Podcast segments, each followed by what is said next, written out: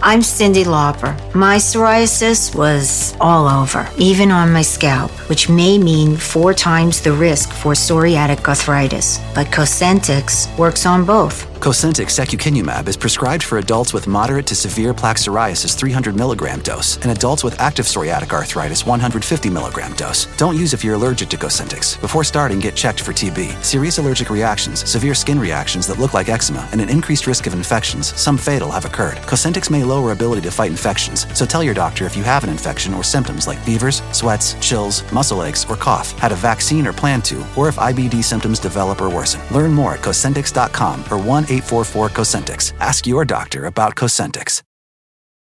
VR training platforms, like the one developed by Fundamental VR and Orbis International, are helping surgeons train over and over before operating on real patients. As you practice each skill, the muscle memory starts to develop. Learn more at meta.com slash metaverse impact. For exclusive podcasts and more, sign up at patreon.com slash partners in crime media. I'm Rebecca Lavoie, and this is Crime Writers On.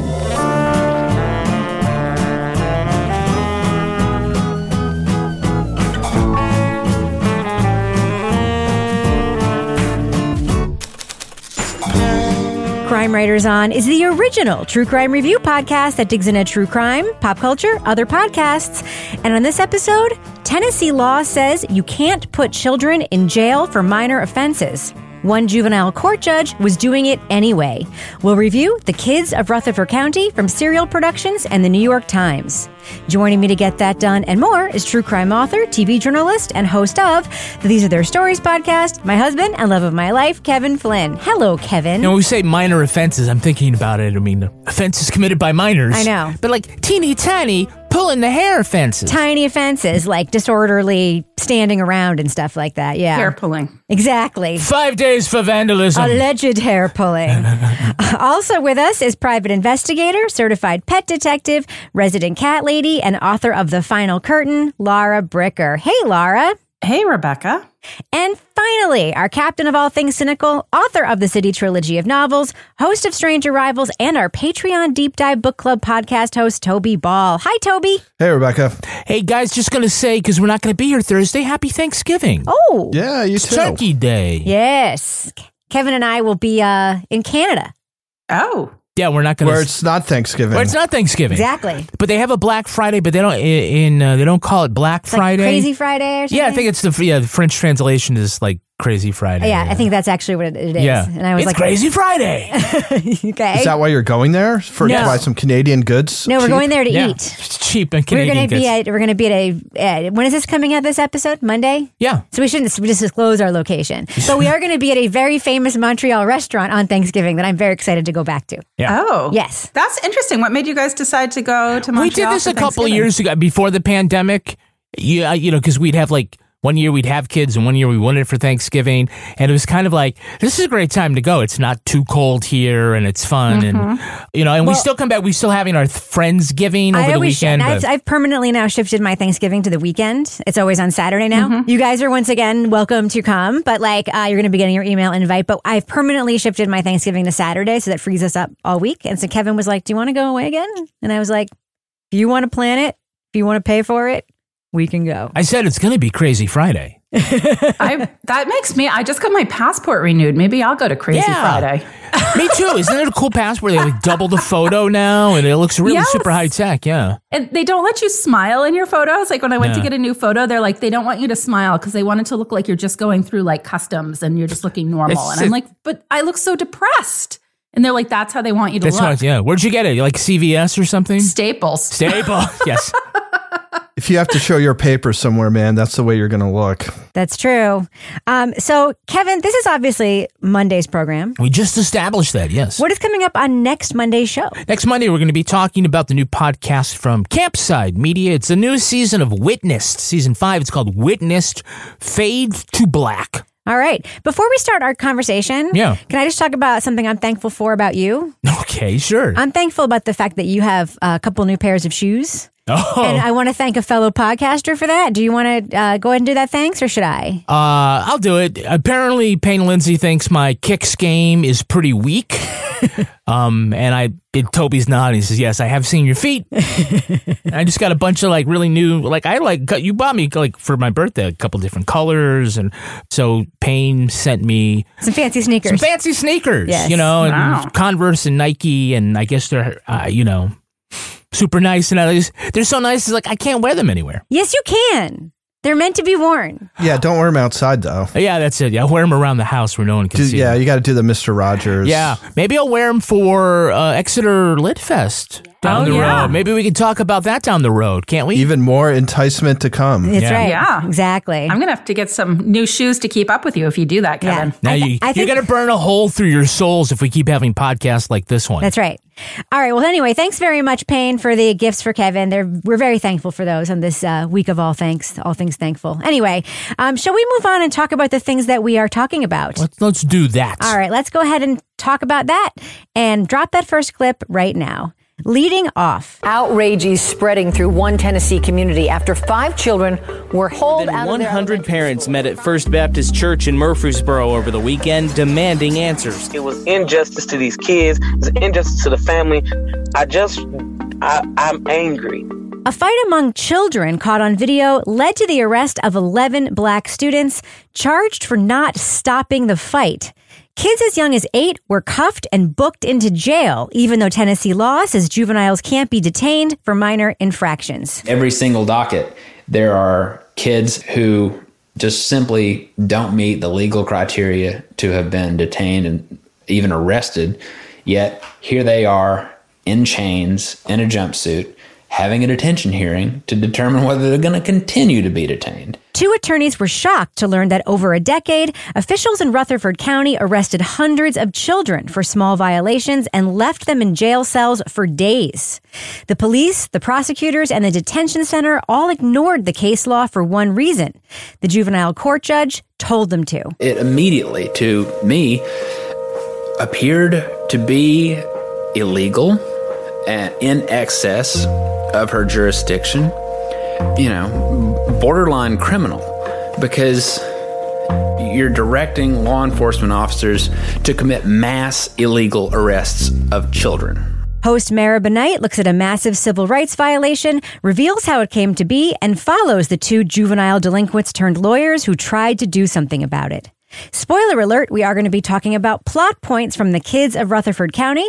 So if you want to remain spoiler free, go to the estimated time code in our show notes for our thumbs up or thumbs down reviews.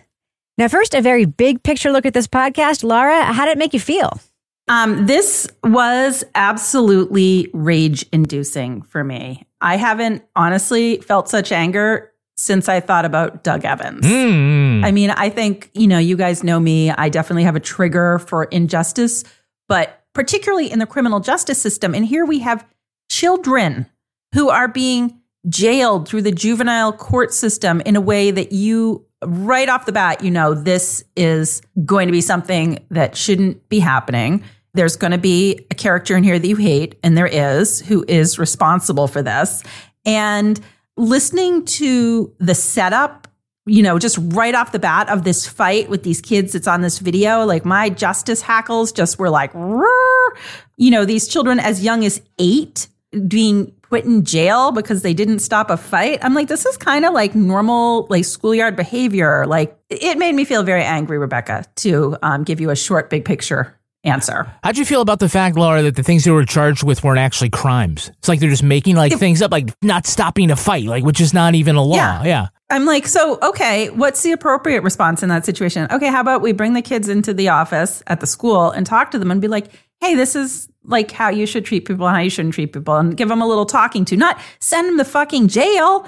Eight year old kids. And then as this gets going, you know, we hear about uh, alleged crimes of other children that are totally ridiculous, that are just like, um, oh, I took my grandmother's Bluetooth speaker. I mean, stupid shit, like not stuff that I think rises to the level of wasting resources of the court system. Somebody pulling a girl's hair. Pulling a girl's hair, using a blank check at the book fair, uh, stealing a football jersey, give somebody a timeout. Yeah, that's what I'm saying. Come to the office, timeout. Um, you you sit in the dunce corner for a while or whatever. One of my kids would have done life if these were actual crimes. I'm just saying, um, Kevin. So there is an incredible, like, cold open scene where this whole fight thing happens, and then we hear about the scene in the principal's office where both the principal and one of the cops actually tries to stop this from happening. Right? One of the cops knows that it's wrong.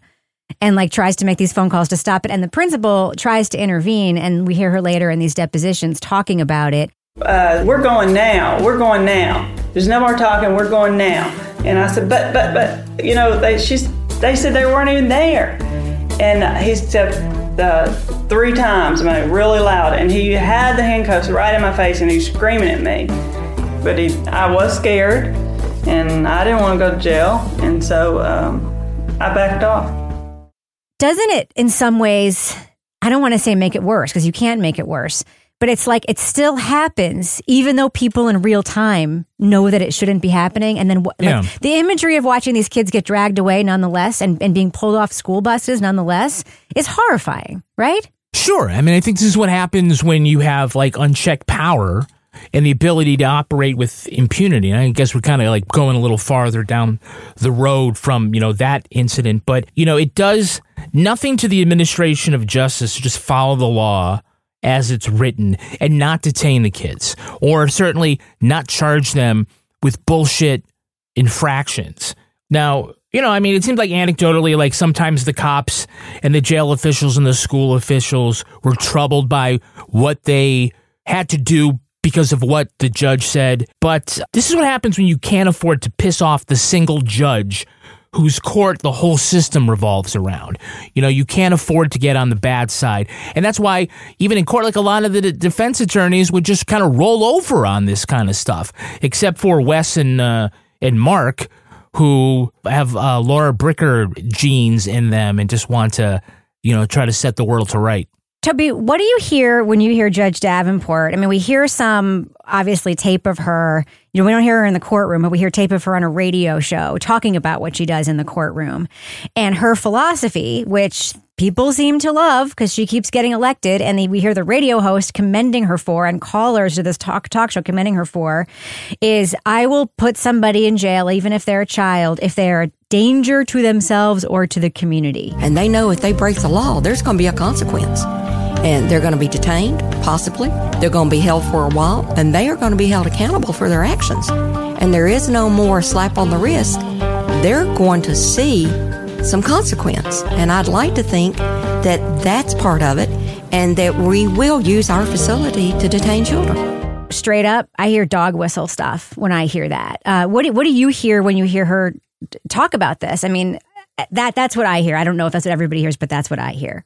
Yeah. You know, I think similar to what, what Kevin was saying, this idea that you have one person who's got all this power. And then so you're kind of at the mercy of her conception of things, right? And she seems to, like, I kept thinking that maybe she had some mental picture of some idealized, like, late 1940s mm-hmm. community where all the kids are walking around, like, acting like robots or something. Uh-huh. I, I mean, I, it's a I little gotta hard go to. play some stickball. Uh, exactly, exactly. Helping old ladies across the street and stuff.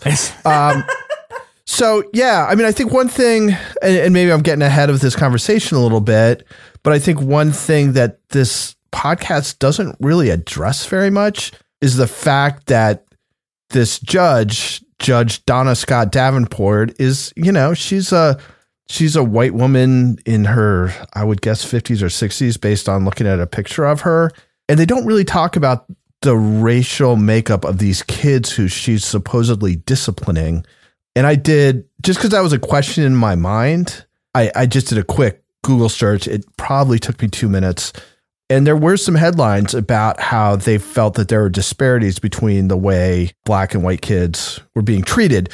So to me, that's a weird failing of this podcast is to not bring that up. Like, I don't think they mention the race of these kids even once, or do they? Yeah, at the end of episode four, they talked about the weird thing is that when Judge Davenport had this policy, that they noted that the racial mix of the kids somewhat mirrored the population, black to white. And then when this new judge comes in, the reform judge, there are so fewer detentions, but the great majority of them are black kids. Oh, it's interesting. But I will say that comes late, and there is imagery about black kids being arrested. There is dog whistle language. I think that it is not a focus of the podcast enough, and it should be. I and I don't know. Yeah. Yeah. And I, and I think you can look at numbers, right? And you can also look at who's getting sent to this, like, quote unquote, solitary uh, and given a cup and a Bible to hang out with for a few days. So I, I it, it was just kind of weird. It, it seemed like maybe they like made some conscious decision. It's like we don't want to make this all about race, but it seems as if based on sort of the totality of things that are reported on, that if it doesn't have big racial disparities, that in and of itself is newsworthy. So yeah, I mean, I, I just I kind of felt like that was a strange omission. when we first started talking in that question sort of about the judge, right? Who's an elected official. And so you're right, this image of this matronly figure providing the discipline that the public believes the parents aren't providing is somewhat appealing, but it's also racist and classist, but it endures, right? People think, oh, here comes the single mom in there and she's never done anything with that kid. So thank goodness that judge is. And that's why, in part, why she gets elected. Also because she does these radio appearances, right? And she's like, "Oh yeah, well, we're gonna set these kids straight here," and and that's how it is. And the thing about if the law says that if they're a danger to themselves or whatever, it reminds me of a cop saying, "I was fearful for my life." When I shot that person, that it's so broad and nebulous and so subjective that it's so easy to to conjure up after the fact to insulate you from any responsibility. And so, you know, it wasn't until she's held accountable in federal court that it just was too easy to say, no, this this actually is what the case law is, and that person's dangerous, and put him in solitary confinement. What did you think of uh, hearing Judge Davenport in her own words, Laura? Well, I think right off, you know, she's the mother of the county. She wears her teal robes. She's got artwork from kids in the courtroom. You know, she's got this whole shtick that she's doing, but then you hear her in her own voice. She believes that what she's doing is the right thing. I, I just got more triggered listening to that because it was just so clear that it was like no gray area in her world. It was black and white. There was no room to understand what the actual circumstances were with children. She was making broad judgments about their family, about their parents, about their situation. She was just also, you know, doing her own interpretation of the law, but it was it was fascinating listening to her because she was like she's like this folk hero figure in a way in this particular region where they keep reelecting her because people are like, well, good for her. And and that contrast with the lawyers who are like reading the law and they're like, this isn't even the law. And literally not the law. Literally not the law. And she's just like, whatever, it's the law in my courtroom. And you're like, I, it was just fascinating to me because it was, it was so wrong from that legal standpoint. But the fact that people were buying into it in such a way where she was, was also very telling in terms of you know, how this continued as long as it did. Well, I think that's what happens when like you don't have somebody acting as a check on Yeah. another person, right? Like there's no one around to like tell me I can't do the business section right now. That's true. I mean, you can, but I'm just going to ignore you Yeah. because it's what I've done Kevin, all the times. you can't do the business section right okay, Rebecca, off. No, just, I said it with love in my heart and a big wink. So, so in the business, And I beeped it out. And you It beeped it out, terrible. did you? Okay. Well, one of the things we can be thankful for is that we have a, Patreon, and if you go to partner, if you go to Patreon.com/slash Partners in Crime Media, you can get great stuff like the Crime Writers on After Show. Interesting one we got coming up this week. Next week. Uh, like we said, we're talking about witnessed fade to black. That story, there's a conspiracy theory at the center of that You podcast. so Rebecca wanted to ask everybody about what conspiracy theories Do you we maybe believe. maybe believe in a little bit? And then- Toby's like none. But if you believe in yes, but if you believe in it, then it's really not a conspiracy theory, right? Yes, it could still be. I also want to ask Laura Bricker about whether the people that she's uh, seeing on the apps are, are bots or artificial intelligence because she that's her theory. conspiracy. Yeah, Love that. That is my conspiracy theory, but I think I'm onto something. Laura on the apps, man, I could talk about it all day. we have other great podcasts there, including Toby Ball's Deep Dive Book Club. Toby had a great discussion about uh, the book called The Man Who Invented Motion Pictures, and he had a great panel of four super fans from Crime Writers on, and they fucking hated the book.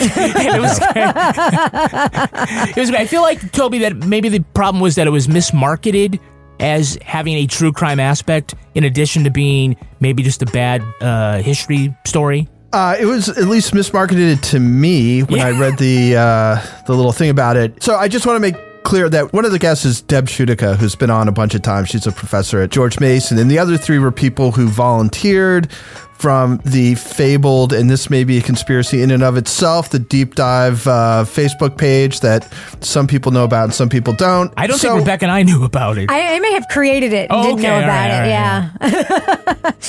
So I'd read another book by this guy that was awesome. And so I don't want to discourage people from reading a Kim Jong il production, which is actually a really good book by the same author.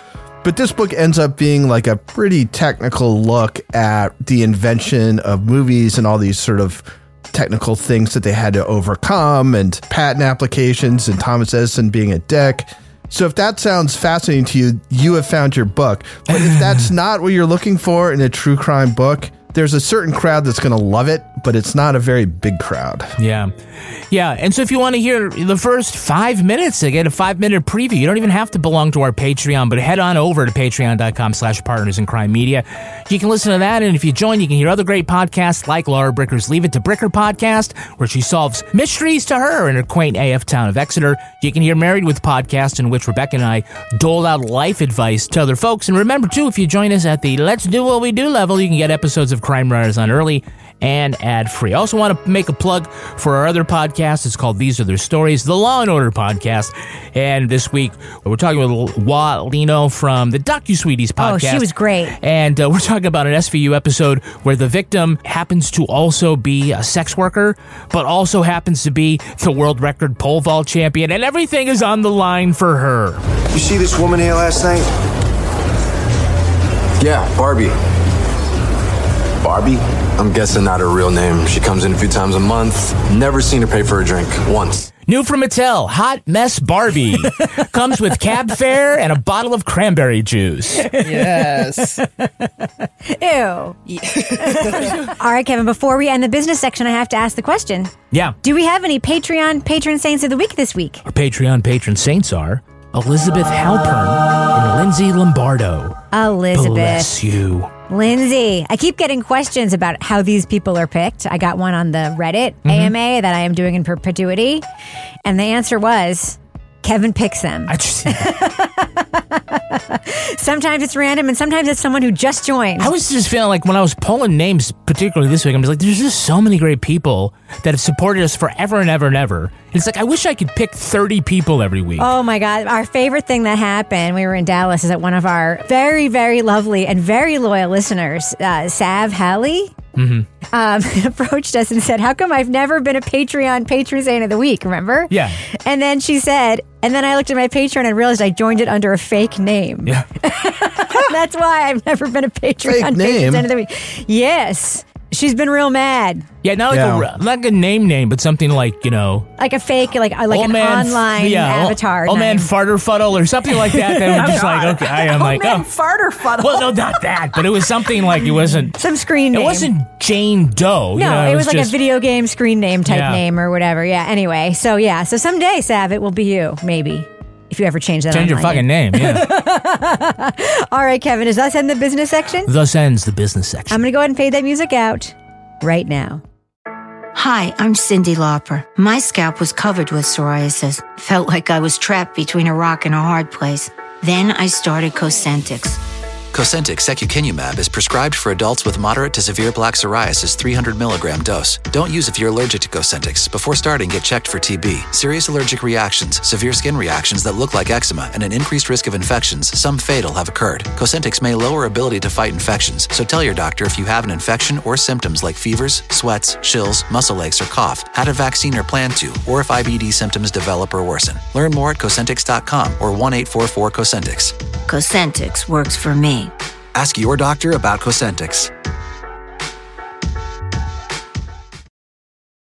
VR training platforms, like the one developed by Fundamental VR and Orbis International, are helping surgeons train over and over before operating on real patients. As you practice each skill, the muscle memory starts to develop. Learn more at meta.com slash metaverse impact.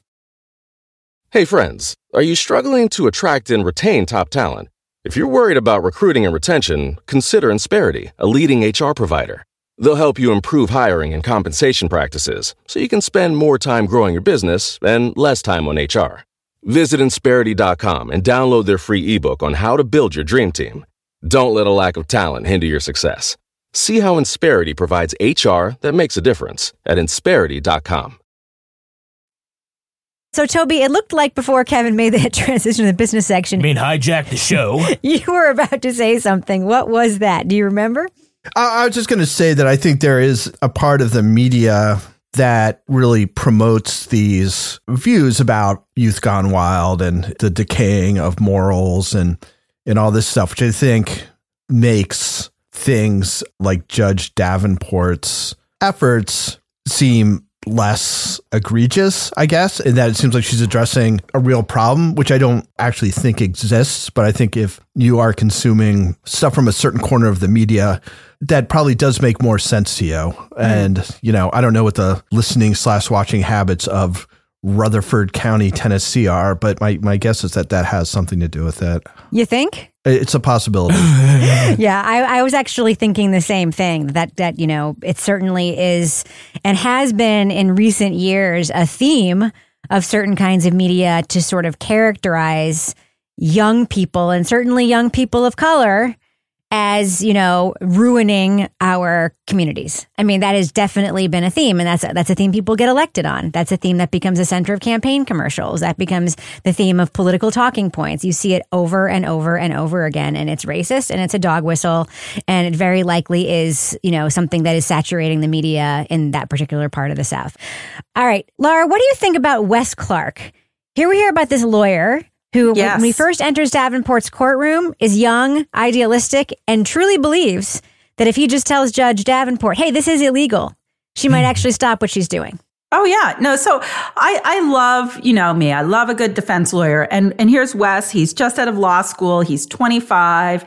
He's also got a difficult past of his own that he's overcome. You know, he's had a drug issue since he was a teenager, and you know he had a DWI at one point. So he was like, okay, I'm not going to be getting into fancy pants law firm right off the bat. And someone says, oh, well, you should go to juvie court. And he goes in, he gets appointed cases and has his first client. He meets as like a tiny little girl. And he's like, wow, this is a little kid that is being held in a facility. it definitely stuck with me that like the statute is pretty clear about when you can detain a kid and here's the kid being detained anyway From there, he's all excited when he realizes that the way that Judge Davenport is holding children is totally illegal. He's so excited. He goes in, he cites the law, which is the law, in fact,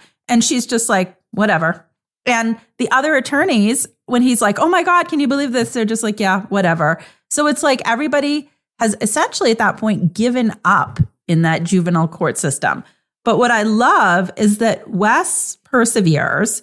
He then connects with Mark, who is another attorney, and they basically, you know, are like, we're going to form our own firm. And then they have their like ill fated, like, we're going to be like personal injury lawyers and make money so we can fight the man on the other causes. And I don't know, they had somebody who had like a leg amputated. They thought they had a big case and they're like, yeah, his leg was going to be chopped off anyway. So tough luck. But I love the fact that we have, you know, it, it's like somebody that you can get behind as a character in this story.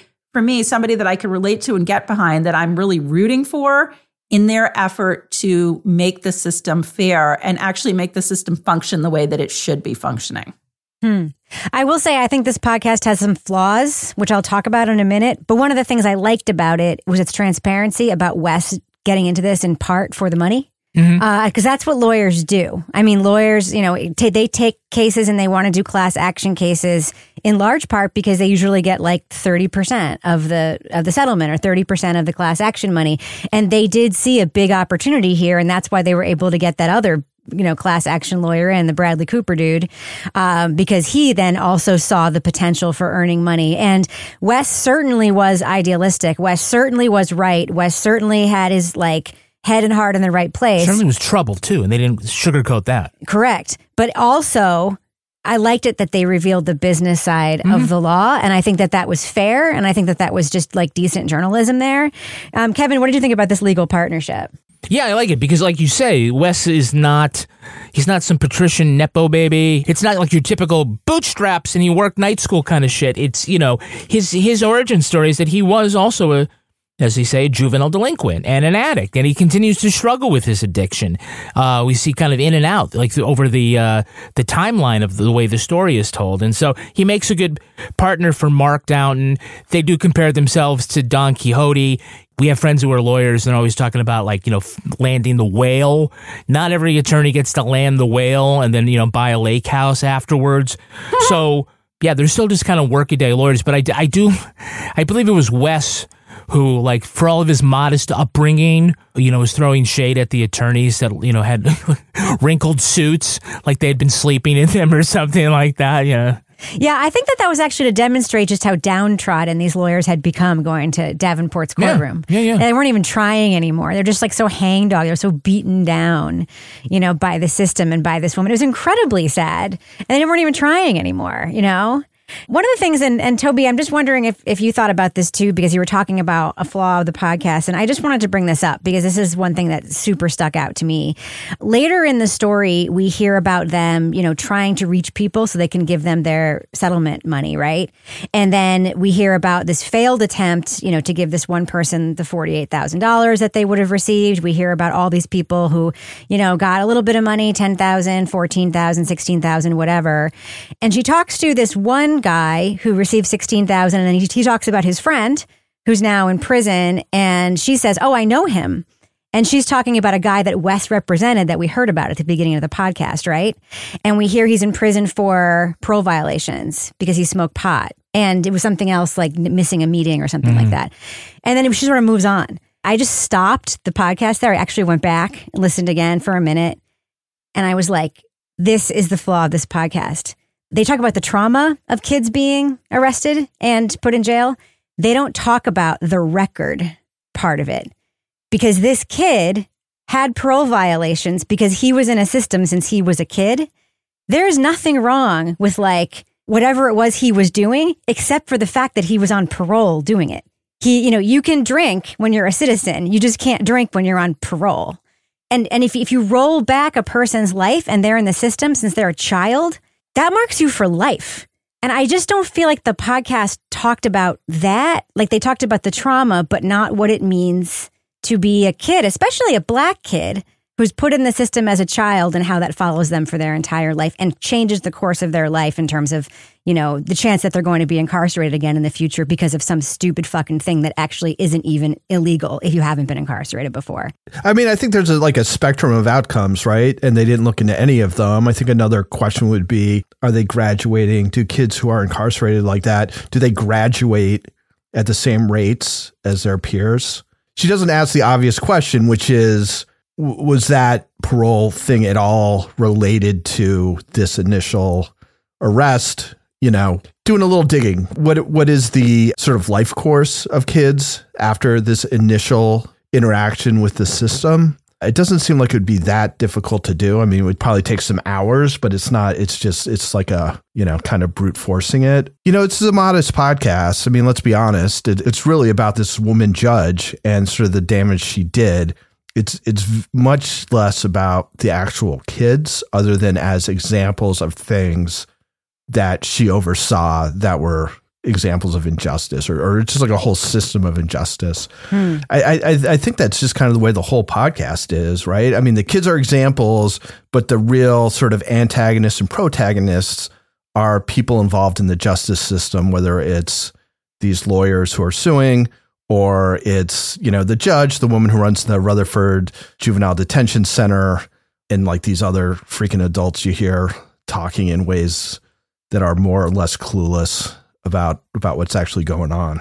Right. Well, piggybacking what you were saying, Toby, about like where are the kids now and like how did this affect them? I think one part in the podcast that kind of brought that out a little bit for me was when the lawyers get this settlement and then they're out trying to find these former juvenile clients who are now older and not able to find them and and they are seeing where some of them landed or didn't land and it was not easy to find those people and it sounded like a lot of them were still involved with the legal system when they were out trying to find those people. You know, at, at that one point when they had that like the big one that was going to have what was it like the the big payout, the person that had like the most Yeah, the $48,000. yeah.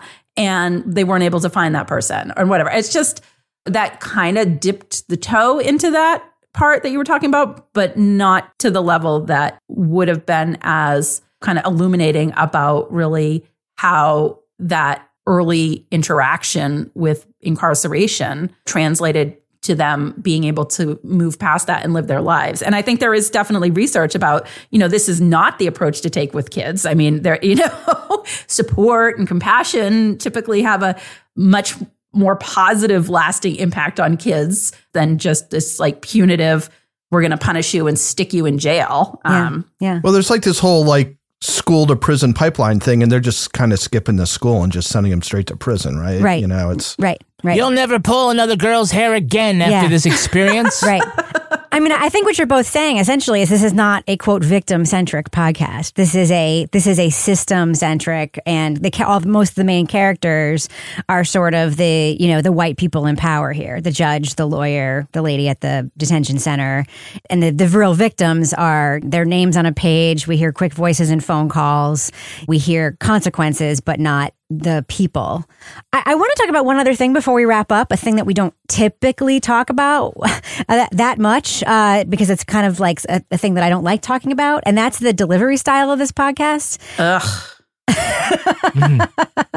So I'll go first because I'm usually the person who like bans it the most. This is the third, I believe, podcast, short form podcast we've heard from Serial Productions in the last year or so. We Yeah. heard the Retrievals, Coldest Case in Laramie, and this, right? Yeah. Um, there is what I happen to like truly believe and know is a holdover delivery style from Serial that came from the This American Life sort of radio making laboratory that demands the world's flattest narration style. It's the type of fight that barely seems worth posting online. But that happened anyway. And soon the video started to make the rounds, spreading from the kids to teachers, and eventually to one police officer. I know this is the case because I've talked to producers who used to work there. I've seen the narration like direction myself. Flatter, flatter, flatter is sort of the way it's supposed to be. I don't know why. I don't know if it's supposed to make the tape sing.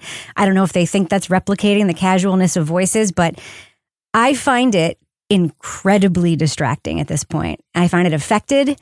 And I actually think it takes away from a story like this. And I was so thrilled to see that two of you made notes specifically along those lines. Laura, you were one of those two people, right? Yeah, well, I, I wasn't. I was like, oh, we don't say things about people's voices. This We isn't voice, things- it's performance. not, it's Delivery, delivery yeah. style. And then I saw Toby's note, and I was like, oh, I'm glad Toby made that note too. It, it, I think what it was, it's just the style. It like you affected. It just sounds like we're trying to be super intelligent, enlightened, affected hosts in a way that to me can be off-putting. And I, that maybe that was too blunt, but it just it's off-putting to me. Well, it's what Brian Reed sounded like in his podcast. Mhm. I mean, it is It a works some places. I'm kind of over it, I guess, Okay. is what I'm trying to say. Uh, yeah, I mean, I, th- I think the, their argument would be, well, 20 years of this American life can't be wrong. And, you know, in some places, I think in some places, yeah, that, it, that works. I get that they keep, saying, no, flatter. No, no, no, do it, you know, less emotion. But sometimes we need those dynamics, you know, to, to, to instill energy and, and, and whatnot. You know, they've got it down where it's like, you know, this doesn't need to be 12 episodes. This feels like four episodes. Which is and they great. break, and there you go.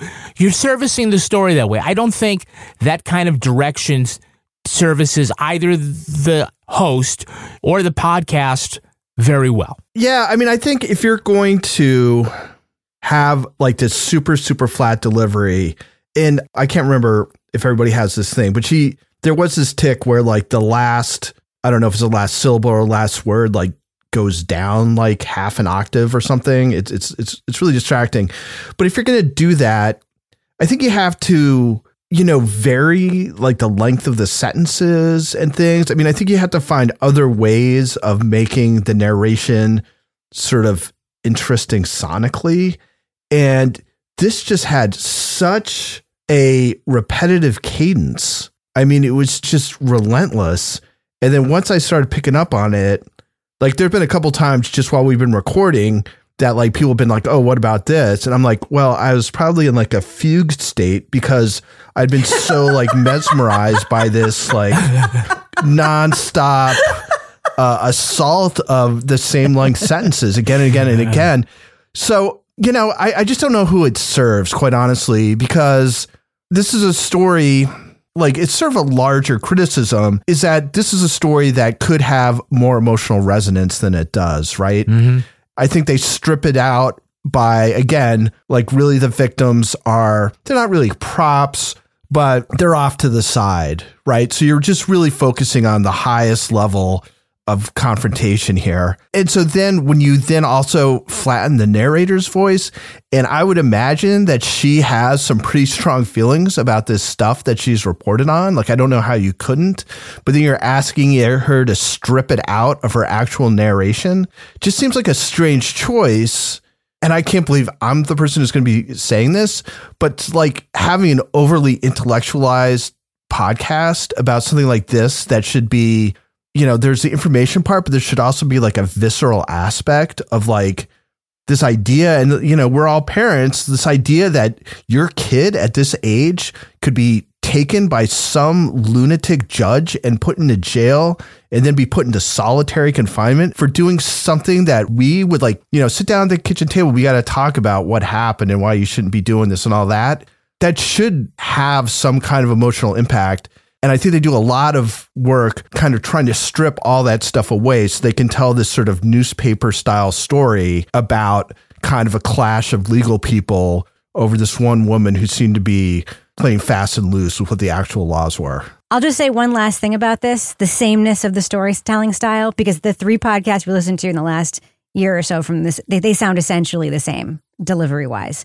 When you are asking every narrator in your shop to sort of do the same kind of delivery, you're strip not only stripping affect, but you're also stripping cultural nuance out of every narrator's voice. You're stripping humanity out of every narrator's voice, and you're stripping what people sound like conversationally out of narrators and writers and storytellers and journalists' voices.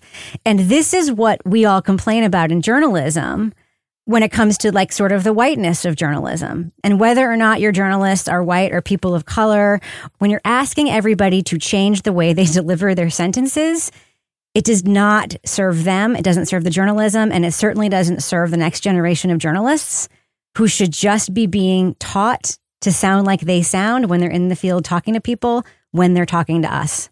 I just could not believe in that more. Hi, I'm Cyndi Lauper. My scalp was covered with psoriasis, which could lead to psoriatic arthritis, but Cosentyx treats both.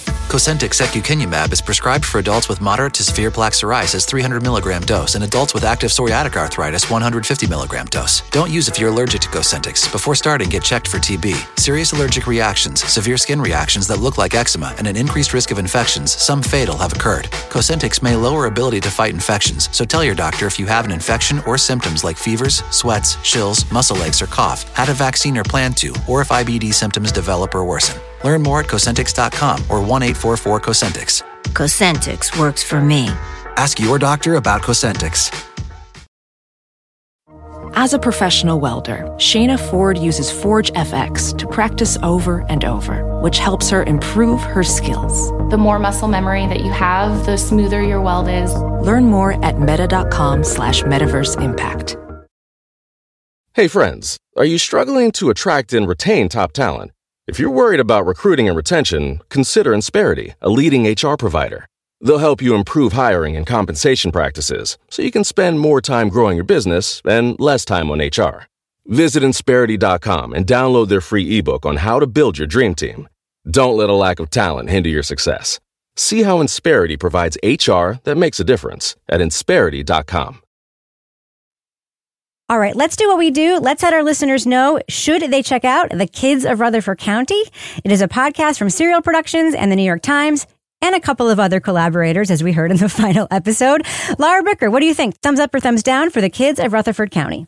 Yeah, I'm going to go thumbs up with this. I mean, I know there's there's issues with it that we obviously talked about in a review, but for me, it was four episodes about a particularly rage-inducing issue in the juvenile criminal justice system. We have a, a judge who, to me, I just was enraged hearing about. We have some defense attorneys who are trying to do the right thing. So it hits all of the type of justice issue topic area that I particularly gravitate to because I love hearing about, you know, people that are trying to keep the system fair. And we have people in this story who, you know, that is their focus. And and yeah, they could have done more to highlight particular juvenile victims in this. But I think for four episodes, it gave us a good overview. I went and looked it up and read about it online. I mean, I have my fuck Doug Evans needlepoint. Now, now maybe this holiday season, I will get the fuck Judge Davenport needlepoint. So, um, thumbs up if you like to stay abreast of justice issues around the country and how they're being handled. Toby Ball, what do you think? Thumbs up or thumbs down for the kids of Rutherford County? Yeah, I guess I'm a thumbs up. You know, you got to kind of, you know, give a thumbs up or thumbs down to what's there, not what's not there. I mean, it's not in format anyway like the daily, but it feels like it was it's sort of that kind of treatment in that it's sort of like the news and it's it's like what's going on with like sort of the highest level of this news story without really wading into sort of side issues and stuff. That being said, I think there was the potential here to have a longer, much more resonant podcast that included, you know, what the effect of this system of juvenile justice in this county had on the kids who are caught up in it and how that plays out into their lives and even in sort of the way the, the county is because you do have all these kids who are coming out with records at a very very young age i mean down to like seven years old having interaction with the penal system. So you know it, it feels like there were some opportunities that were not followed up on, but that would have been a very different podcast. It would have cost a lot more, required a lot more resources, all that stuff. For what it is, which is modest but interesting, I give it a thumbs up. Kevin Flynn. Yeah, I'm also a, a, thumbs up on this. I mean, uh, you know, we have sort of come to expect sort of these big epic podcast productions and larger theme deep dives from serial productions. But, you know, I think it's fine. The last couple of podcasts, Toby used the term modest. I, I kind of like that. I, I feel more like instead of swinging for the fences, they're swinging for based hits and trying to hit for average. And that's fine. And I thought that this was a good podcast and again, four episodes, perfect length for what it dives into. It's also a podcast, I guess we would call it a noun story and not a verb story. It's looking back and telling you about primarily what has already happened. There is some, some sort of action about, you know, present day, a couple of developments, and the host goes along for that. But for what it is, I enjoyed it, and I thought it came up with a great topic, and it did, uh, you know, tickle my justice hackles as well. I always kind of hope that these things stand as a cautionary tale for injustices that could very easily happen elsewhere Unfortunately, I just don't think that any great podcast is going to change the world. So, anyway, that's just my way of saying, yeah, I guess I'm a thumbs up. Yeah, this is really hard. I'm a thumbs up, but I feel like I'm going to be having conversations with people later telling them I didn't like this show. So do something else. I'm doing thumb sideways. I got to do it. I'm sorry. I'm, I know that I'm grading on a curve here because this is not a bad podcast. I just know that I'm going to be thinking about this more and thinking about it more later about the things I didn't like about it. So I'm thinking of future Rebecca right now and giving this a thumb sideways. I just feel like this team could do better with what it had here. And I just, I'm just going to point to one thing, which is not particularly a spoiler. It's style. We had studio and in person tape of everybody in this show and we had phone tape with the victims of this story, montages of phone tape. And that did not escape my notice that these are the most important people in the story. And they were clips and montages of phone tape. And I was like, why aren't we talking to these people in person? We talk to everybody else in person, except for the people most affected by this systemic thing we're talking about. And I just think that that just points to sort of the major flaw of this. I couldn't stop thinking about it as I was listening to the rest of the podcast. And then I sort of rewound back and thought of the other sort of storytelling issues I had with it. This is a great, great story.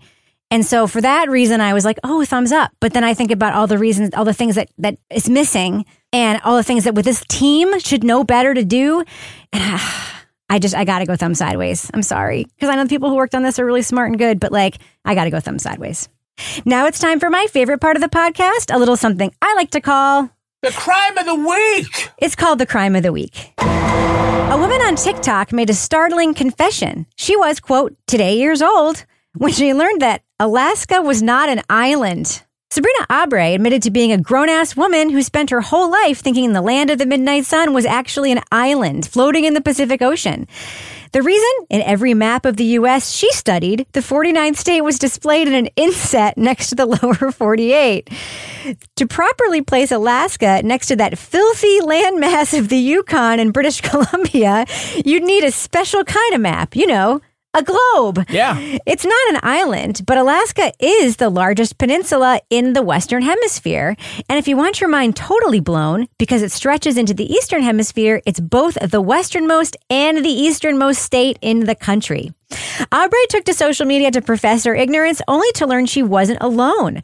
Other American grown-ups confess they too are just learning Alaska lies in the extreme northwest of the continent and not in a tiny magic box hovering over Baja California. Yeah, thanks, Obama. Panel, geography is hard. What other shocking information will people discover when they look at a map? What do you think, Lara Bricker? That the earth isn't flat? Toby Ball. I feel like you're going to have an answer right at your fingertips here. What other shocking information will people discover when they look at a map? Well, I thought it was that the earth was flat. Maps are flat. what do you think, Kevin? Well, I'd say if they they're going to be really disappointed when they find out that you can't actually see the equator from space. It doesn't. There isn't actually a big black ring around the center of the globe. Huh. Oh, there is. Really? No, there isn't, Toby. Hmm. you right. know what I think it is? Toby's going to argue with me about the equator. I think I think they're going to learn that they're going to be amazed to hear that Congo is as big as Western Europe. Oh, All right, that's going to do. it. But before we go, Cartographers for social justice. Laura There was that Bricker, episode of The who West Wing. Knew? Who knew that Toby was a goddamn geography expert? That's going to do it for us. But before you go, Laura Bricker, do we have a cat of the week this week? We have a dog of the week this Yay, week. my favorite animal. I know. It comes from Caitlin Ridgeway, and it is Caitlin's sheepadoodle, Jasper. Yeah. Who thinks he's a human 99% of the time, especially when he sits. And Caitlin sent a picture of Jasper literally sitting up and like looking like the stink eye, like, of course I'm sitting up. I'm human. Yes. One of my cats does that, my fat cat Pippin, but not as good as Jasper. So, Jasper, you are the cat of the week. That's incredible. All right, of course, people want to send us their animals of the week. They can post them in our Facebook group. They can email us at crimewriterson at gmail.com or Laura Bricker. They can send them to you on social media. How can they find you there? You can find me on the Twitter at Laura Bricker. Toby Ball, how can you be found online if people want to know geography facts? I, I'm always posting geography facts at Toby Ball NH on Twitter. What about you, Kevin? I'm a Kevin P. Flynn. I am at Reb Lavoie everywhere Twitter, Instagram, all the platforms, but I mostly just tweet and do Instagram. Truth Social. You can also you can also follow the show on Twitter and everywhere at Crime Writers on Instagram, YouTube, everywhere. And I encourage you to join our amazing community in our official Crime Writers on Facebook discussion group. It really is rad, and we're letting lots of people in every day. Just go to our regular Facebook page. There's a pinned post there on joining the group. Get episodes early and ad free at patreon.com slash partners in crime media. You'll also get all the other shows we make back there. You heard about them in the business section. Our theme song was composed and performed by Ty Gibbons. Our line editor is the terrific Livy Burdett. The executive producer of this program is Kevin Flynn. This show was recorded in the Treehouse Yoga Studio above the Mockingbird Cafe in Bay St. Louis, Mississippi studio, otherwise known as Studio C, the closet in our New Hampshire basement where Kevin also gets sent to timeout when he's a bad boy. I'm a bad boy. On behalf of all the crime writers, thanks so much for listening. We will catch you Later. later. ugh, I was like, I had a late breakfast and then I was like, well, I need a little snack. And I stupidly went over to, which is like, I always forget how excruciating that place is. It's like they have to like go fucking milk a yak out back for you to get your food. like it's so fucking slow. And I'm like, I just want like the little snack box. Like, how hard is it to show, throw some fucking carrot sticks in a box? And I'm like, hi, I'm looking for my snack box. They're like, yeah, we'll get to it.